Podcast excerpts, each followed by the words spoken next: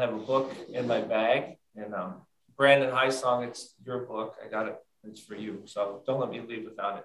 But in this book, I just discovered it last week, and I also gave one to Chris for his birthday because it was so cool the story I found in it. In Korea, after the war, there was an ocean of little orphans all over the street, and a lot of great Christian, like like uh, what's that huge one? World Vision, World Vision. Um, a lot of people tried to run in the void fill that. Uh, but just all these little orphans. And I heard a story about one of these orphans that blew my mind. And it was this little girl, and her name is Stephanie Fast. And evidently, there was a soldier over there, and he had a relationship with a Korean young lady, and she had this little girl. So she's half white, half Korean. And then when all the soldiers pulled out, her family said, Look, there's still hope for you. You could still get married because she's probably a girl, you know, around early 20s, whatever. But nobody's going to take you with this half breed devil. And uh, she tells her story and she says she remembers her mom holding her, crying all night. I don't want to get emotional.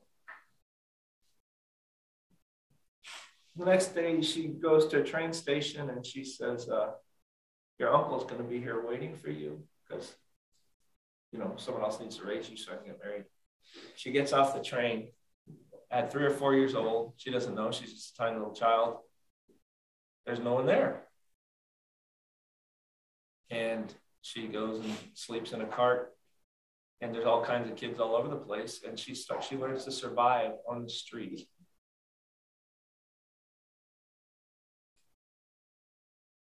She kills mice. She catches grasshoppers and puts a straw through their heads, and by the end of the day, they're dry. She can eat them. She steals. A bunch of these little kids crawl in the fields after the guards go to sleep, and she just survives on the street, and she's horrifically abused. Yeah, that way. She's shattered. And uh, there's a, I think I'm getting all my facts straight. There's a warehouse full of massive rats, and some people living on the street catch her and one of her little friends, and they throw her in there. Um, probably just for entertainment because there's an excess of these little kids running around and you might as well have some rats eat them for fun um, and she wakes up. She doesn't die, but she wakes up on a pile of garbage. And there's a Western woman who is looking for babies, not girls her age because they're too hard to rehab. But this woman is not mystical. She's just a nice woman, Lutheran woman. And she feels like she, she's walking away, leaving this little girl. She doesn't even know her, know her name. She thinks her name is Tuki, which is half breed, devil, bastard, piece of junk, garbage, get away from me, something like that. That's what Tuki means. Has to do with her being a half breed, and has to do being a street kid, and has to do with the fact that nobody wants her. But she's Tuki, she doesn't even know her name. This woman's walking away because she's looking for babies, and she hears God speak.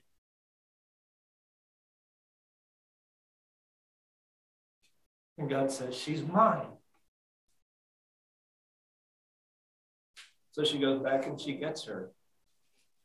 She takes her to the orphanage, and she's the only older child there, or one of the only. I don't. I don't know if there are any others, but she's just put in charge of.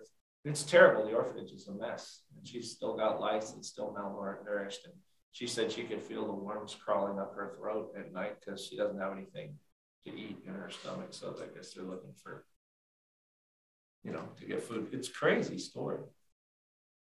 And uh, she said that when the babies, they, they said that uh, every so often a baby would disappear. And they, where they go? They went to America. So that's a good thing. To go to America is a good thing. And so that's what you want for these babies. She loved the babies and she cared for these babies. And so in some sense, at least she was safe. And they said, well, there's two Americans coming. And she said, she said this man comes in and he's enormous, this colossus. Americans in a lot of countries that we're just giants. She says she's the most massive person she's ever seen. And then there's a woman, and she says she's almost as massive as he is, this, but she's probably just an average size American woman. And he, she watches this guy go from crib to crib, pick up these babies. And she said she'd never seen a man do anything like this. She said he's crying.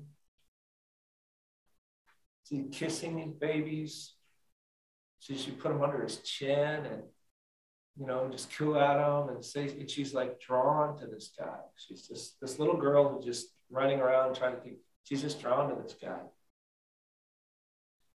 And uh, almost probably, I mean, from, from what it sounds like, almost without thinking about it, without fear, just so mesmerizing to see kindness, to see goodness, to see compassion, to see like unmerited favor, to see love without needing it. She's just like almost like all of us are, right? Isn't that what we all want? That's just all, that's what we want. That's actually what we're all dying for, starving for, scratching, clawing, going after the wrong things for, thinking marriage or kids or career or having people screaming our names or being the next big political thing or beating everybody at the game or getting the touchdown. We all think those things, but it's really just that. We just want that. And so she's drawn to this guy. he's picking up these babies, he's weeping over them, he's holding them. And uh, and he looks and he sees her, and she's like, "Oh no, I've been caught," you know. But he goes and he puts his hand on her face, and she's amazed. And she said she's just enraptured. And it's the most wonderful thing that she's never had anybody just touch her in love and kindness. And she said she's saying to herself, Don't ever stop. This is the most wonderful thing. And then uh, he bends down, and but she didn't know how to respond to this love. So she spit in his face two times and ran and hid in the closet. So anyway, the guy didn't give up. He's like, well, that's what a broken person does. And basically, God said, she's mine. You're, you're coming here looking for a baby, but that's the one I want you to take home. She lives on the West Coast somewhere now. Um, she's getting a little bit older, but you can listen to her talk on. You, she wrote a book. I think the book's called "She Is Mine." But uh, what I'm talking about here and why everybody's so interested and nobody's falling asleep. Some of you guys have tears in your eyes and all this, is because this is what we all need more than anything. This is what we need to know, and to know God is like that man.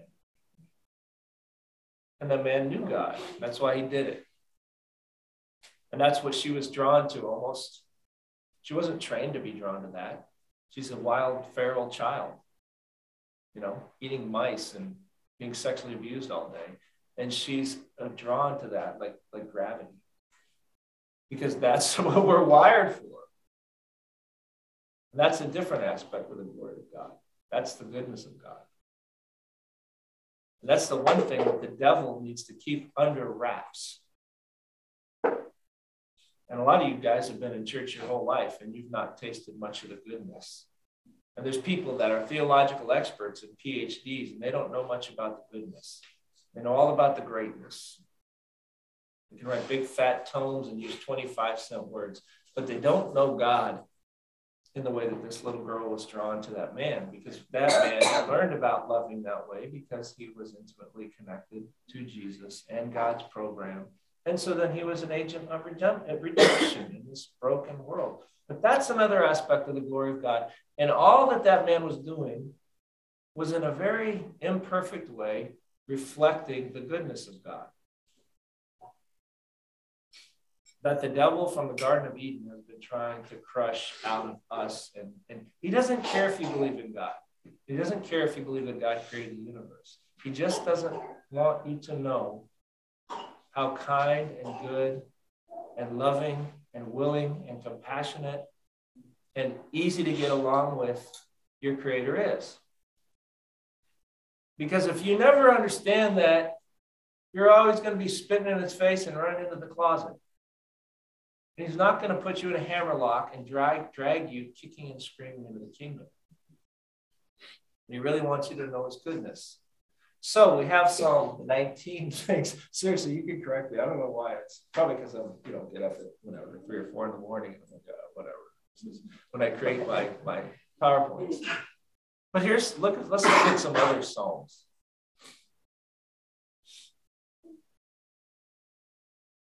Not to us, O Lord. Again, that's Yahweh. That's his personal name. It means he is. Some of you guys are new. We like to get down to the nitty gritty in Scripture because Scripture is God's revealed word. I was I was uh, trying to share Christ with someone last week. Did you know there are just some things in the Bible that are unbelievable? I said, like what? he went,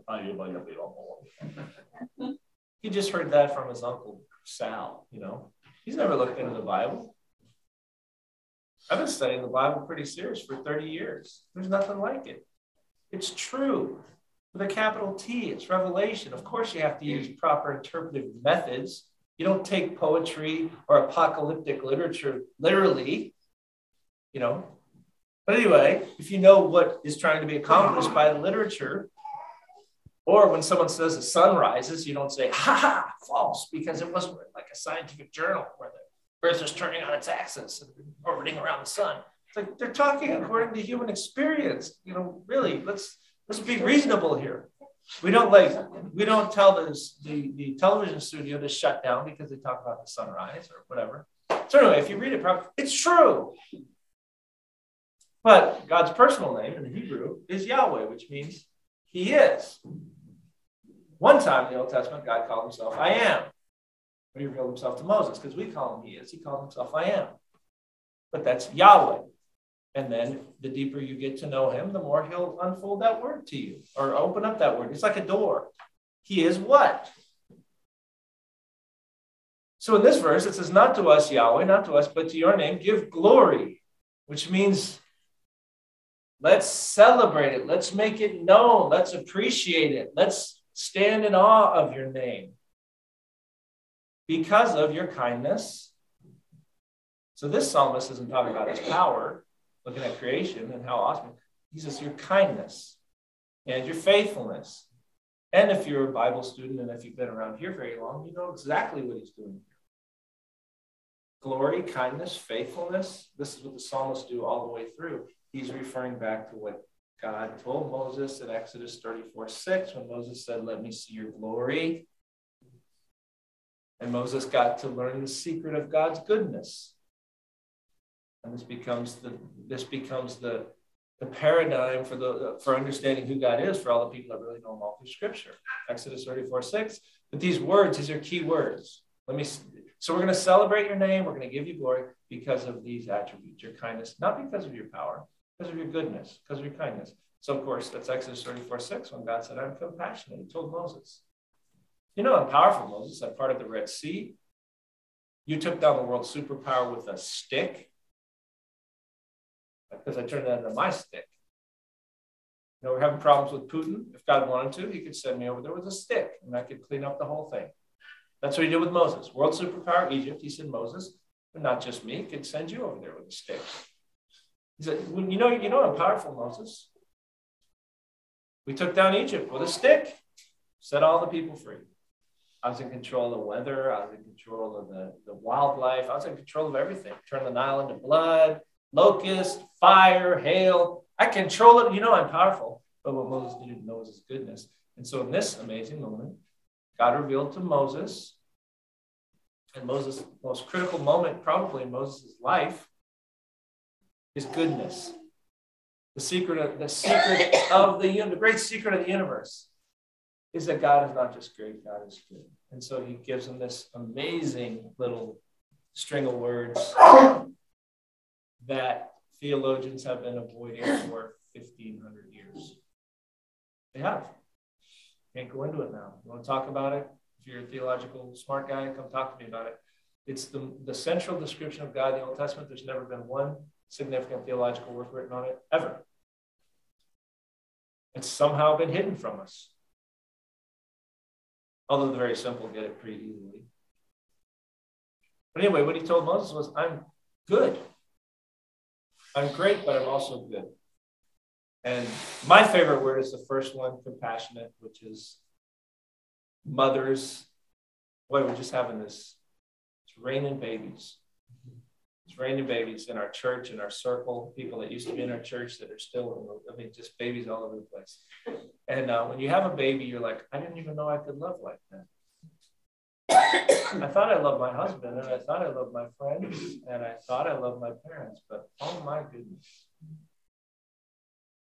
When I had a baby, though that's where that word compassion comes from, home, it's, it's the word that comes from a mother's womb. And God says, you know how a mother feels for a baby?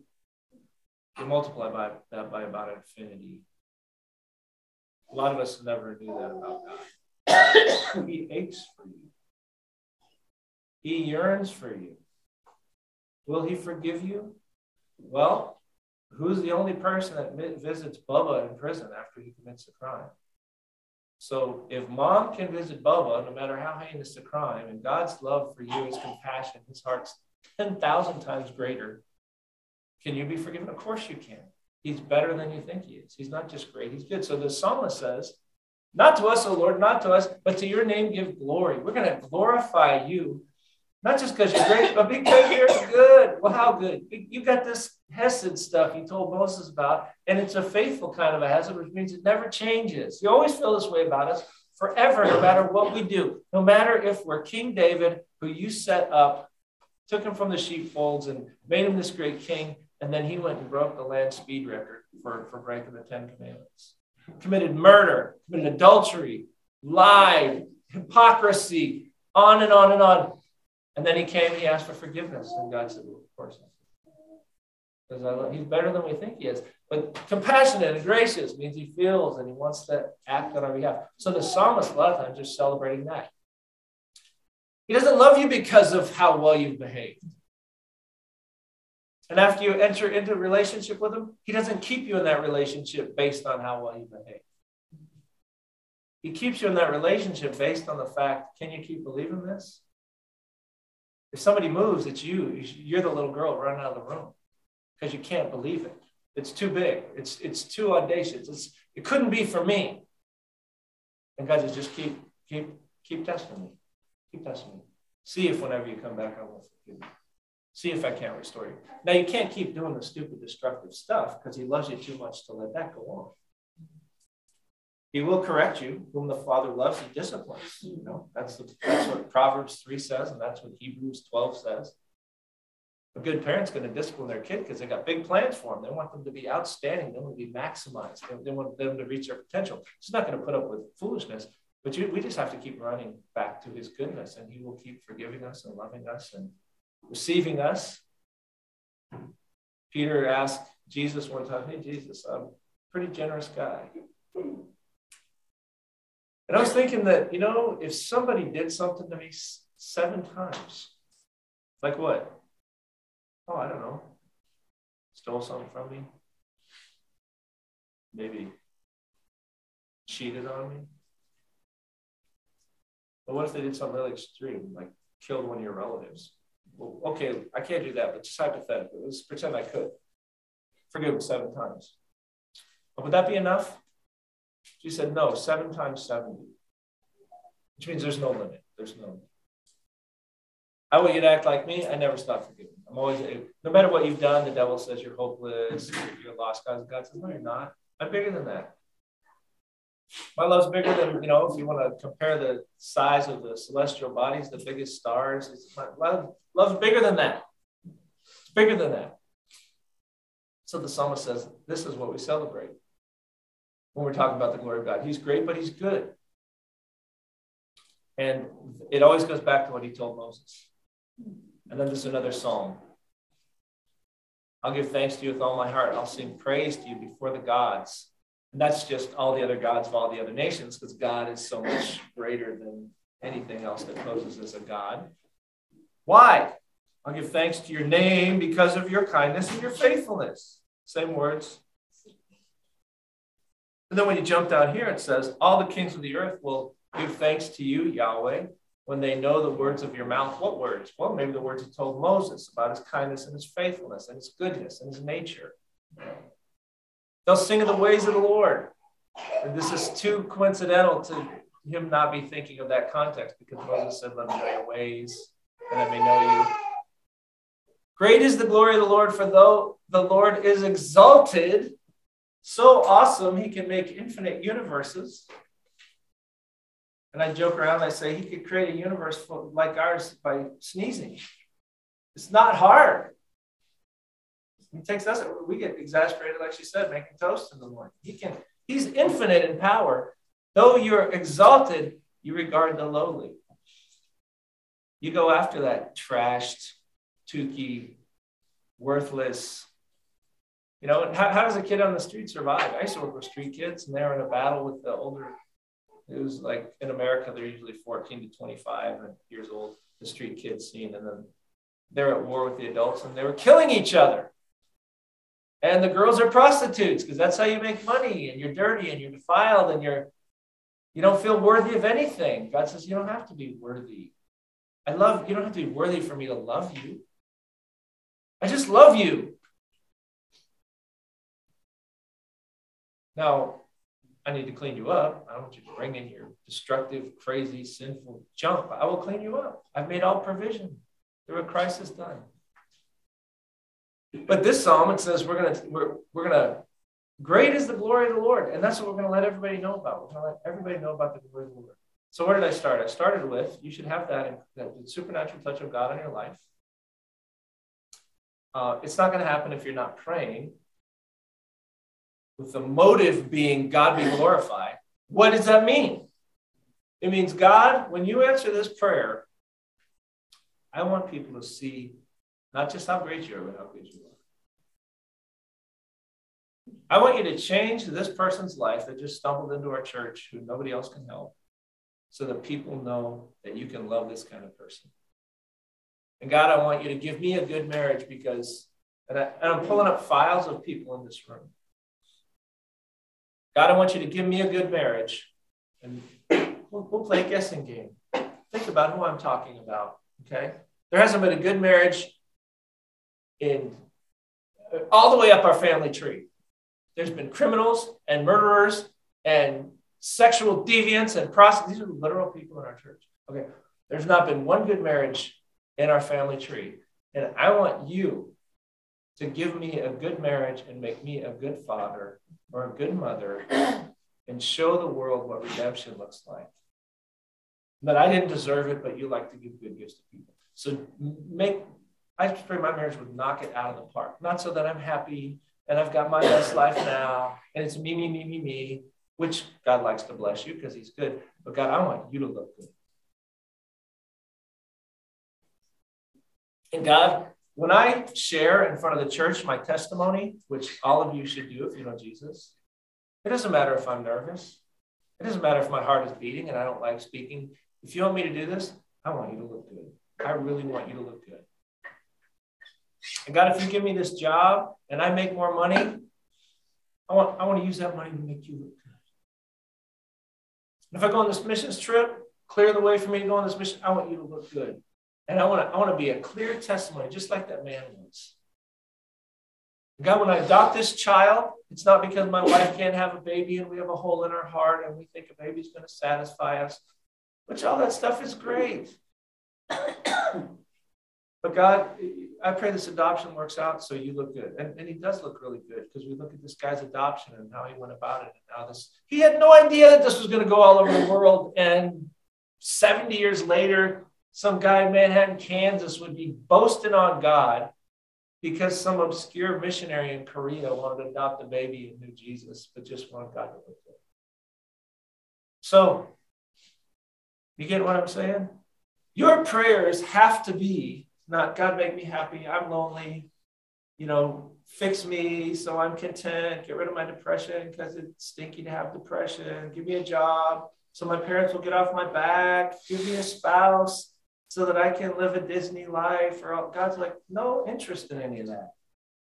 What the world needs is my love. My love is my glory.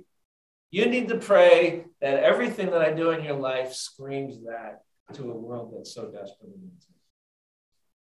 When a God when God brings a, a, broken person in our church, like so many of you guys were, I love seeing God fix broken people. It's so awesome. It's just so awesome. We should say, "Oh yeah, God, work this person over really good with your grace and your glory." And so people's jaws hit the floor. Don't, no, there's no way that that person. I'll give you some. Some of you guys are guests. It was fun this morning. I dropped my kid off. It wasn't fun to drop my kid off. I, I don't want him to live in my basement, but I don't like it when he leaves because he's a grown man. But I, I, you know, it's nice to have him around. I had to drop him off at the airport. And guess who was at the airport, all decked out in his, you know, super suit? Richard, the police officer, and he's he's just doing the police deal over at the airport.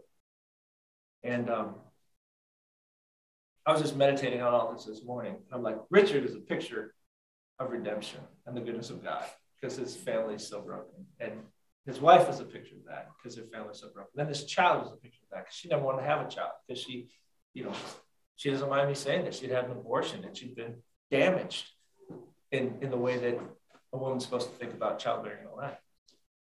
And I was just thinking about this, and I'm like, that is a picture of the goodness of God. He's a picture of the goodness of God. And then last night, we were celebrating Chris's birthday. And I wanted to get a quick picture. And so before everybody went their separate ways out by the fire, I took a picture. I said, I'll stand over here. And you know me in technology, after about 50 tries, I got a couple pictures. I was like, that's a picture of the goodness of God. Because that young man, hope it's not embarrassing for him, he should be dead because he really wanted to be dead when I met him, or in a mental hospital. And now he's starting to bloom, and I'm really looking forward to what's God going to do for this guy. And so when, when God sends us a, a high school kid like Richard, or someone who's sleeping in a truck like Chris, or whatever, oh God, do a miracle. So you look really, really good. So that somebody else might come into our church, even Susan and I were walking through the cemetery yesterday. We saw a really good looking dude, young, 30 years old. His picture was on the tombstone. But it was so startling to see a picture of a young guy and he died recently.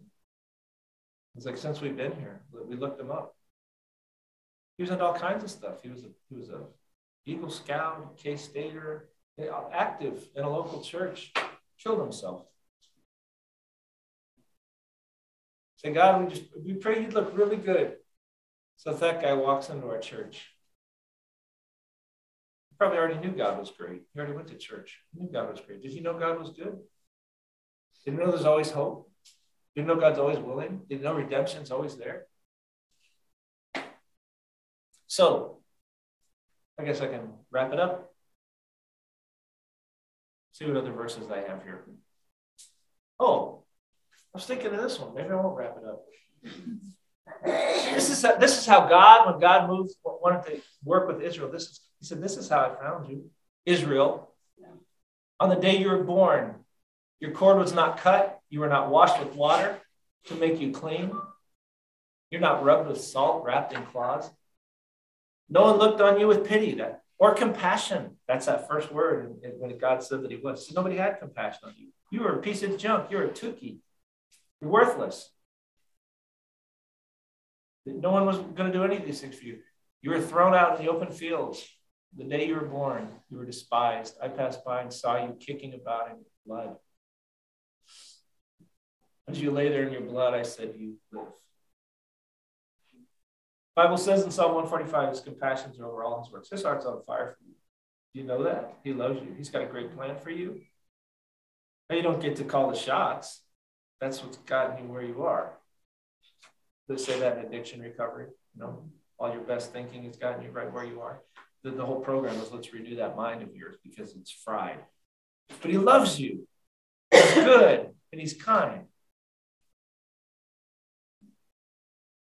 And then ultimately, of course, we always have to come back to this. Who is he? He was manifested in Jesus. So John, the book of John says we beheld his glory. He's making all these references back to Moses' conversation with Yahweh. And he says, Jesus shows us what God was trying to tell Moses in the Old Testament. Jesus shows us what compassion is. Jesus shows what kindness is. So this John 1 passage says, we beheld his glory. Where? In Christ. We saw the glory of God. We saw what, how God feels, how God reacts to us, who God will accept, who God will reject. God does, He takes everybody. We reject Him. I think C.S. Lewis said, everybody goes to hell. That's where they want to go. Because they don't want God. They don't want the ways of God. But we beheld his glory in the in Christ. Anyway, I don't have time to go on all this. But this is this is precisely what he was saying. What God said to Moses, Jesus lived out in front of us. This is the glory of God. God, make yourself famous. The truth about who you are, because everybody's lying about you. They're telling people you're not that kind. They're telling people you're all about power. They're telling people you're cruel. You don't want to do anything. You don't want to intervene. And he does, and he's better than you think he is, and he loves you. oh, and then I was thinking about when we worship him, in the book of Revelation, we're all gathered around the throne. What are we thinking about? We're thinking about how much he loved us and what he went through to get us. I played this, I was playing this all morning. Handel's Messiah. Worthy is the Lamb. I think it's the only music probably that's ever been written that the angels think, you know, that was pretty good. That Handel guy, I think that Messiah, that, that was a pretty good little set that he put together there. But it's just straight scripture put to. Worthy is the Lamb, but this is this is the scripture that was slain to receive power and riches and wisdom and might and honor and glory and blessing. Him who sits on the throne of the Lamb be blessing, honor, glory, dominion forever and ever. Why? Because he pulled us off the trash heap because he wanted us, because he cleaned us up, because he forgives us, because he wants to make us new, because he paid for your sins, because he will forgive you. He made all provision. You owed a debt you couldn't pay. He took your death because he loves you. And a lot of us are technically saved and we're still not walking in the goodness of God. So, but I truly do need to wrap this up. But God isn't just great, He's good. And I know he's good. And I know about this much of his goodness. And it's more than I'll ever need. But but how good is he? Uh, infinite. Infinite. No limit. Paul praises, you know, the breadth and length and height and depth and know the love of God, which surpasses knowledge, that we might be filled up to all the fullness of God. If we only know his great, he's great, we don't know much. The secret is, is he good? And when you, if you want to see the supernatural working in your life, say, God, answer this prayer so people know you're Some of you need to, like Moses, say, God, I don't really know this yet. I got a lot of theology up in my head. It just doesn't look all that attractive. I'd have God demolish my theology remake it. Are you willing to do that? Could you be wrong? Theology just means your belief about God. God. And the harder, the, the longer you study and the further you study, the more tangled up a lot of times you get. But if you don't see God and His glory revealed in the face of Christ and His goodness exactly paralleling the goodness of Christ, you're missing. So, the glory of God, the kavod, the doxa, let's make that our motive. God, make yourself look wonderful. Just like you look to that little girl that she saw you reflected in that man. That's our God. Let's pray. Father, we come before you in Jesus' name. Uh, I pray that you'd use my human efforts and human words. I pray that you light them up and you turn them into something supernatural, because that's how this works. You're not. It's not our oratory skills. It's your spirit. And I pray that someone's heart would be touched and changed. Someone that doesn't know you would run to you. Someone that believes a false vision of you would let you destroy it, because we all yearn for your goodness. And I pray, Lord, that all of us would, would start checking our motives when we pray that you would be magnified, you'd be glorified. People would see your goodness as you answer prayers in our life. And then we'd see the supernatural. And that would just be a proof that you are.